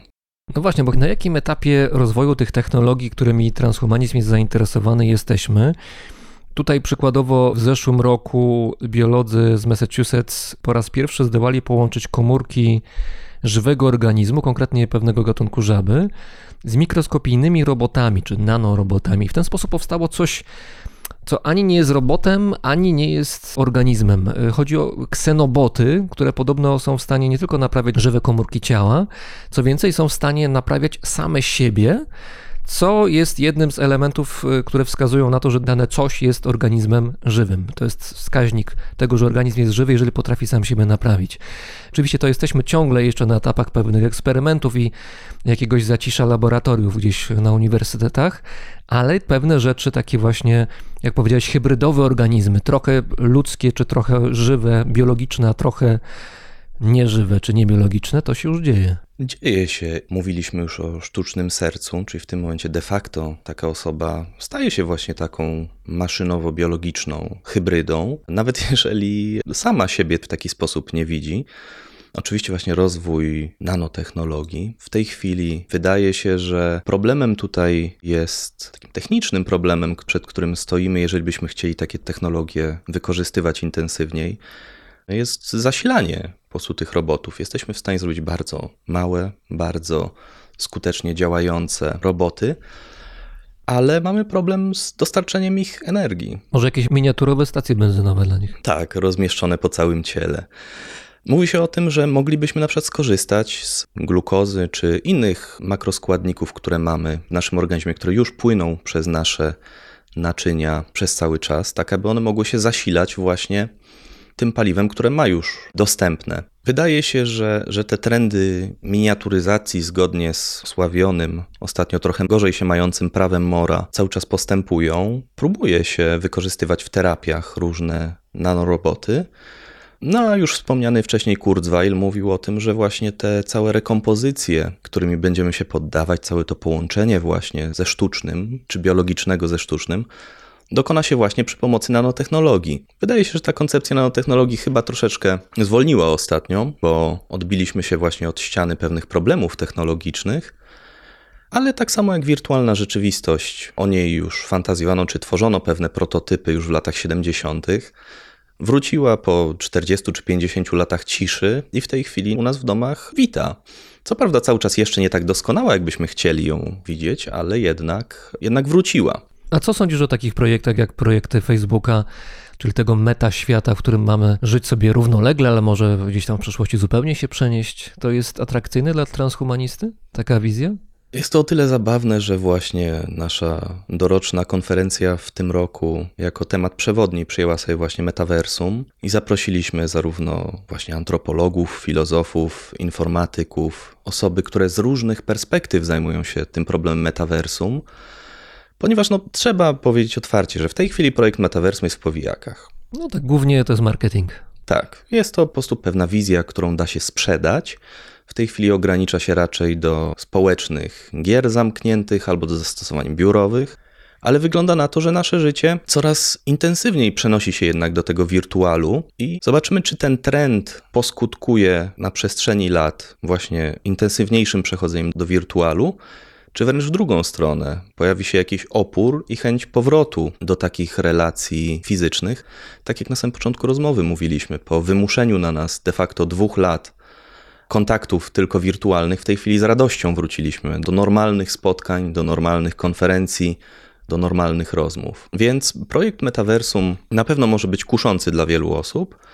W wypadku wielu osób, które na przykład mają problemy z poruszaniem się, czy cierpią na inne schorzenia, wydaje się, że może być nawet w jakiś sposób terapeutyczny, ponieważ zrzucają to swoje ciało, z którego czasem nie są zadowoleni, i przenoszą się do miejsca, gdzie są równi innym, w ich indywidualnym odczuciu.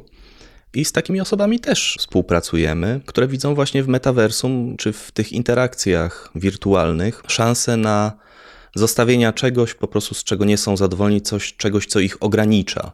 Czy transhumanizm bierze pod uwagę potencjalne konsekwencje w przyszłości? Tutaj mam na myśli perspektywę 50, 100, 150 lat takiego rozwoju technologicznego ludzkiej cywilizacji, która spowoduje, że będziemy żyć dłużej albo niemal wiecznie, będziemy super inteligentni, będziemy w ogóle znakomicie połączeni z technologią wszelką i będzie znakomicie. I tu mam na myśli konsekwencje społeczne. Dlatego, że już w tej chwili różnice pomiędzy ludźmi, którzy mają małe portfele, a tymi ludźmi, którzy mają portfele wielkie, już są duże te, te różnice. To właściwie to już jest przepaść wielokrotnie. Natomiast jeżeli będą nowe technologie, które będą sprawiać, że będę działał lepiej, szybciej i znakomicie, na pewno będą kosztowały. Przynajmniej te z najwyższej półki. Jeżeli będą kosztowały, stać będzie na nie tylko tych, którzy te pieniądze mają, co spowoduje w rezultacie, że prawdopodobnie będą mieli jeszcze więcej pieniędzy, bo będą jeszcze bardziej inteligentni, jeszcze będą lepiej wiedzieli, jak na tym rynku bankowym czy jakimkolwiek innym zainwestować. W związku z tym potencjalne konsekwencje społeczne, już teraz mówię w oderwaniu od kwestii etycznych czy moralnych, mogą być naprawdę dalekosiężne. Tak, to jest jeden z największych problemów rosnące, ale nie tylko transhumanizmu, tylko w ogóle cywilizacji dzisiaj, postępujące rozwarstwienie społeczne. I niewątpliwie, jeżeli zaczniemy myśleć o tych technologiach, takich jak na przykład genetyczna modyfikacja człowieka, o której była mowa, tak zwanym fenomenie designer babies, a więc projektowania swojego potomstwa, nie trudno jest wyobrazić sobie sytuację, gdzie bogaci rodzice jadą do kliniki, gdzie projektują swoje dziecko wręcz z szablonu, tylko go modyfikując, nawet nie używając swojego materiału genetycznego. Tak jak przyjeżdżamy do pewnego sklepu meblowego i ustawiamy sobie na komputerze przy pomocy tak zwanego doradcy, jak w pokoju meble mają być ustawione. Tak, modyfikujemy wszystkie, wszystkie elementy. Potem rodzi się jakiś człowiek, który ma pewne cechy. Tutaj przypomina mi się taka książka Jacka Dukaja Czarne Oceany, gdzie właśnie główny bohater, nie spoilując za dużo, jest człowiekiem, który narodził się z bagażem cech, które czynią z niego doskonałego polityka. I on tym politykiem Brzmi został. Jak horror. Jest to raczej, raczej ponura wizja przyszłości, nie pozostawiająca zbyt dużo nadziei. Niemniej jest to bardzo, bardzo dobra książka, chociaż Jacek Dukaj się od niej czasami odżegnuje jako od swojego takiego dość młodzieńczego dzieła, ale pokazuje pewien problem, przed którym właśnie dzisiaj stoimy, że rodzice mogą sobie zaprojektować dziecko, które będzie zdrowe, silne, inteligentne, będzie doskonałe w kontaktach społecznych.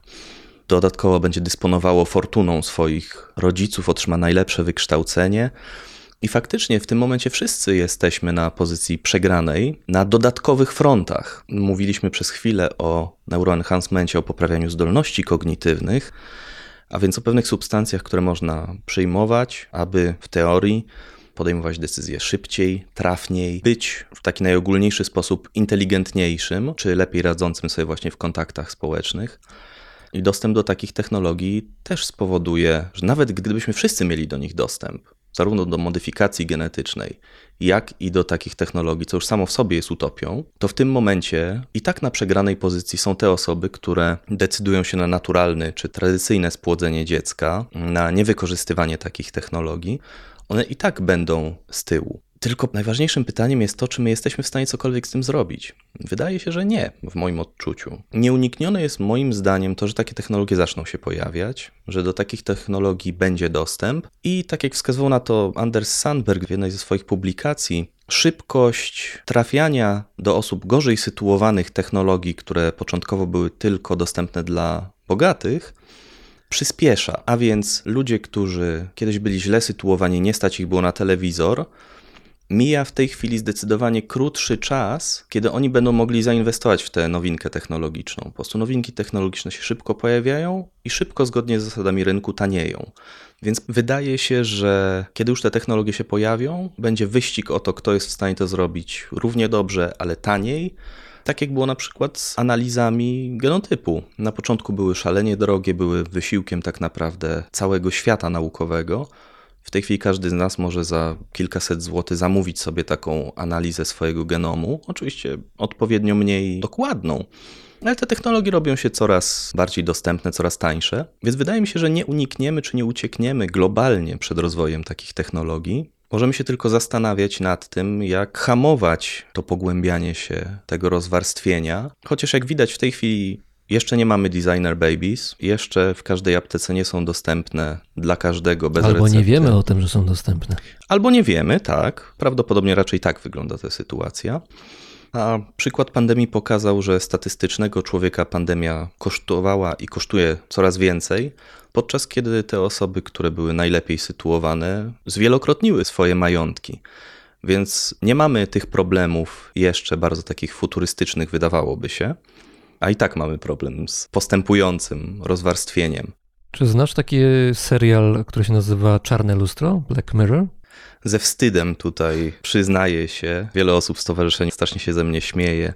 Czytałem recenzję, ale przyznam szczerze, że, że nie oglądałem tego serialu, ale porusza on wiele ważnych problemów, pokazujących jak nowe technologie mogą nam zaszkodzić. Mówimy tutaj o serialu, który pokazuje raczej niedaleką przyszłość. I w tej niedalekiej przyszłości są jakieś no, fabularne historie, zawsze inne. Tam nie ma ciągłości, jeżeli chodzi o bohaterów czy czas i miejsce. I właściwie każda z tych historii kończy się takim biciem w dzwon. Uwaga, bo może być tak albo tak.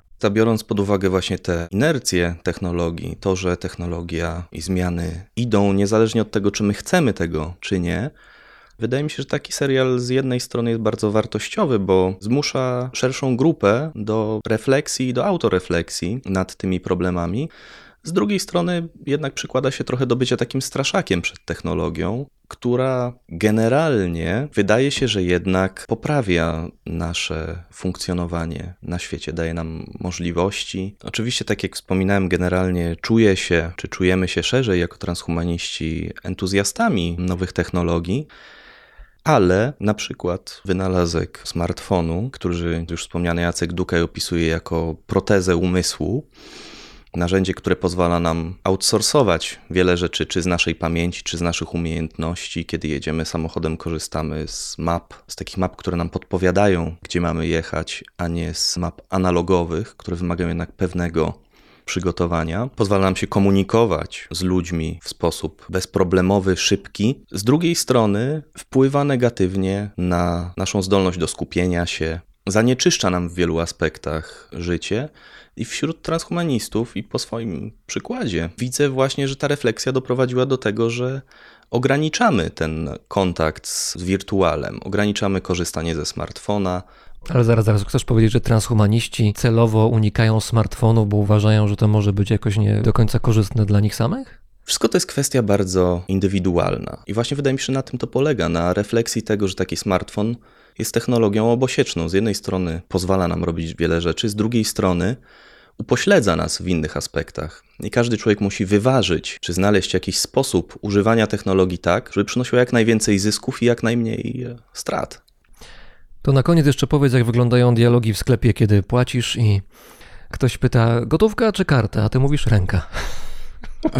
O tym właśnie mówiłem, kiedy mówiłem o tych trochę czerstwych lub mniej lub bardziej udanych dowcipach. Czasami zdarza mi się wejść do żabki, przyłożyć rękę do czytnika, mówiąc Bóg zapłać i obserwować reakcję osoby, która widzi, że przeszło. Ale jestem ciekaw, jak te dialogi się rozwijają. Czy to jest tak, że ktoś ma szczękę opuszczoną do podłogi i tak już zostaje w takiej pozie i tak opuszczasz sklep, czy jednak jest jakaś rozmowa? Czasami zdarza mi się zostać chwilę i porozmawiać, i powiem szczerze, że nie spotkałem się jeszcze ani razu z jakąś agresywną reakcją, czy bardzo negatywną. Raczej ludzie traktują to jako po prostu ciekawy, fajny gadżet i są zainteresowani po prostu tym. Nie widzą w tym jakiegoś zagrożenia. A jak się zmieni technologia i przestanie działać? Stoimy faktycznie przed tym problemem, bo tak jak każda karta kredytowa ma swój okres ważności, który jest w jakiś sposób sztuczny też, oczywiście w związku z uwarunkowaniami prawnymi wprowadzony, ten chip też ma swój okres ważności, po którym teoretycznie powinien przestać działać. I są dwa rozwiązania tego problemu. Ten mniej kłopotliwy, czyli update po prostu software'owy. Przeprogramowanie go. Dokładnie. I drugi, który mówi o tym, że należy po prostu taki element usunąć i jeżeli się będzie chciało, wprowadzić nowy. W moim wypadku, w związku z tym, że była to technologia, kiedy ja go sobie montowałem, on jeszcze nie był dostępny na rynku, bo założyciel tej firmy, która właśnie zajmuje się produkcją i projektowaniem tych chipów, jest Polakiem z Lublina, naszym kolegą. Transhumanistą? Tak, myślę, że deklaruje się niekiedy jako transhumanista, a przynajmniej jako sympatyk ruchu transhumanistycznego. Po prostu dostaliśmy możliwość, kilka osób z naszego środowiska, wypróbowania takiego prototypowego właśnie chipu. W tej chwili już są na rynku dużo doskonalsze. A potencjał też takich technologii jest całkiem ciekawy, ponieważ de facto tą technologią możemy obsługiwać wszystko, co opiera się na komunikacji RFID NFC. A więc możemy sobie teoretycznie zgrać na przykład na taki chip pestkę do bloku i otwierać sobie blok, wejście do drzwi ręką, Możemy oczywiście właśnie jakieś instrumenty finansowe tam trzymać. Pamiętam, widziałem kiedyś jakiś film SF, gdzie ludzie przez uścisk dłoni wymieniali informacje o sobie i chyba nawet płacili sobie w ten sposób. Po prostu uścisk dłoni i po wszystkim. Film SF, który jak rozumiem w tej chwili już jest potencjalnie rzeczywistością. De facto jest rzeczywistością, tylko w środowiskach fascynatów tych technologii. Mamy kolegę, który ma chip AirFit w swojej też dłoni. Jeżeli się zbliży do niego po prostu telefon, to w tym momencie na telefon jest zasysany od razu jego numer telefonu, jego strona na LinkedInie, jego profil na Facebooku i automatycznie wysyła zaproszenie. Więc tak, jeżeli byśmy dysponowali zarówno czytnikiem, jak i źródłem informacji w dłoni, to nic nie stoi na, na przeszkodzie. To, co jest niepokojące z jednej strony, a z drugiej strony też mogłoby nam ułatwić w jakiś sposób życie, w tej chwili mamy już coraz więcej zdigitalizowanych dokumentów osobistych, które możemy z poziomu telefonu obsługiwać. Takie dokumenty, czy taki dowód osobisty również mógłby być w takim chipie nagrany i dostępny w momencie, w którym będzie nam potrzebny, ale przynajmniej z mojej perspektywy wydaje mi się, że w tym momencie niebezpiecznie zbliżamy się jednak do jakiejś właśnie takiej granicy, po której będzie łatwo takie informacje wykorzystać w sposób dla nas nieodpowiedni. Oczywiście możemy tutaj mówić o jakichś rodzajach szyfrowań i tak dalej, ale jednak ja się czuję bezpieczniej mając te dokumenty tylko fizycznie przy sobie. Może właśnie dlatego lubię się określać jako konserwatywny transhumanista. Bardzo dziękuję. Razem z nami był prezes Polskiego Stowarzyszenia Transhumanistycznego, konserwatywny transhumanista Mateusz Łukasiak. Dziękuję Ci bardzo za rozmowę.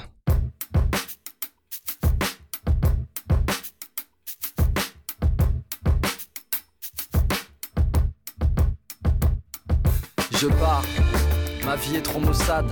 Je pars, j'ai laissé une feuille incrustée de mots sales. Je pars. Laissez-moi donc ma douleur. Je pars pour un monde fait de lumière et de couleurs. Je pars. Car le ciel est bas écrit. Les vieux n'ont plus de sagesse, ils sont racistes et gris. Je pars. Je m'envole vers le rire des enfants. Je pars même s'ils m'en veulent, j'ai trop souffert dans mes tourments. Je pars. J'ai déjà fait mes valises. Je pars car nos modes de vie d'ici me scandalisent. Je pars. La vie me transperce de part en part. Je pars car faut être fort et moi j'ai perdu mes remparts. Je pars.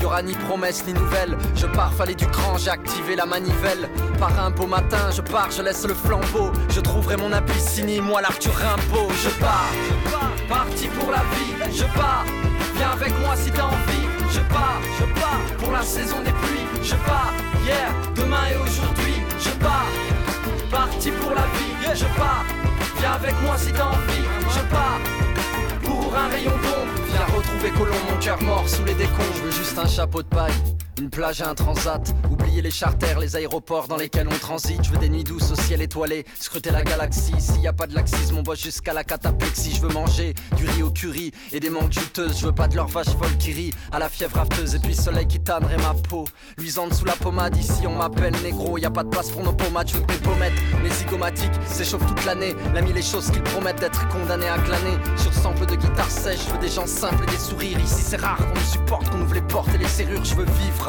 sur des rythmiques, des mélopées. Me libérer de mes chaînes car la culture m'a menotté. Eh, je veux que tu viennes, allez, rentre dans mon monde. Viens retrouver Colomb, mon cœur mort sous les décombres. Je pars, parti pour la vie. Je pars, viens avec moi si t'as envie. Je pars pour la saison des pluies. Je pars, hier, demain et aujourd'hui. Je pars, parti pour la vie. Je pars, viens avec moi si t'as envie. Je pars, je pars pour un rayon d'ombre. Viens retrouver Colomb, mon cœur mort sous les décombres. Embrassez-moi, je suis pour l'amour et la paix. Le 28 août à d'ici, j'ai fait le rêve de l'appel. La peine, ma vraie nature, je vis avec. Comme l'orphelin du monde, l'enfant seul le reste avec. Je vis dans ces rues tristes. Le matin hivernal, je suis enfermé dans l'enfer et pour moi c'est infernal. Amener la joie dans mes ténèbres, apocalypse de mes tourments. J'ai l'impression d'être au tournant, que les personnes autour me mentent. Venez mourir comme les vagues de la plage. Venez donc lire le vague à l'âme de mes pages. Les palmiers sont courbés comme des vieillards. Les bords de mer sont devenus de tristes dépotoirs. L'érosion a mis à nu les mornes à Rome. L'abyssin condamné tous les chemins qui mènent à Rome. Ma musique s'exprime comme une saudade. Les notes et les mots se mettent debout comme des soldats. Je pars, parti pour la vie. Je pars, viens avec moi si t'as envie. Je pars pour la saison des pluies. Je pars, hier, demain et aujourd'hui. Pars, parti pour la vie. Je pars, viens avec moi si t'as envie. Je pars, pour un rayon d'ombre. Viens retrouver Colomb, mon cœur mort sous les décombres.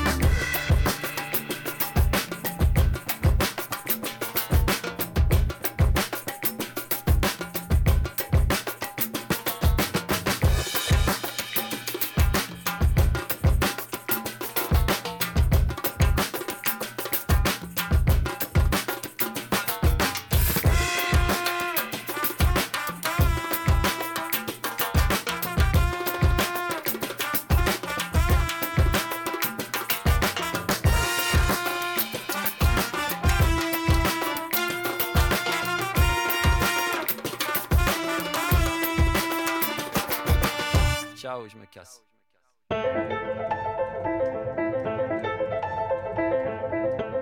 Słuchaliście Brzmienia Świata z lotu Drozda. To audycja, która od ponad dwóch lat powstaje dzięki słuchaczom. Możesz do nich dołączyć. Wystarczy wejść na patronite.pl i tam znaleźć zbiórkę na rzecz Brzmienia Świata.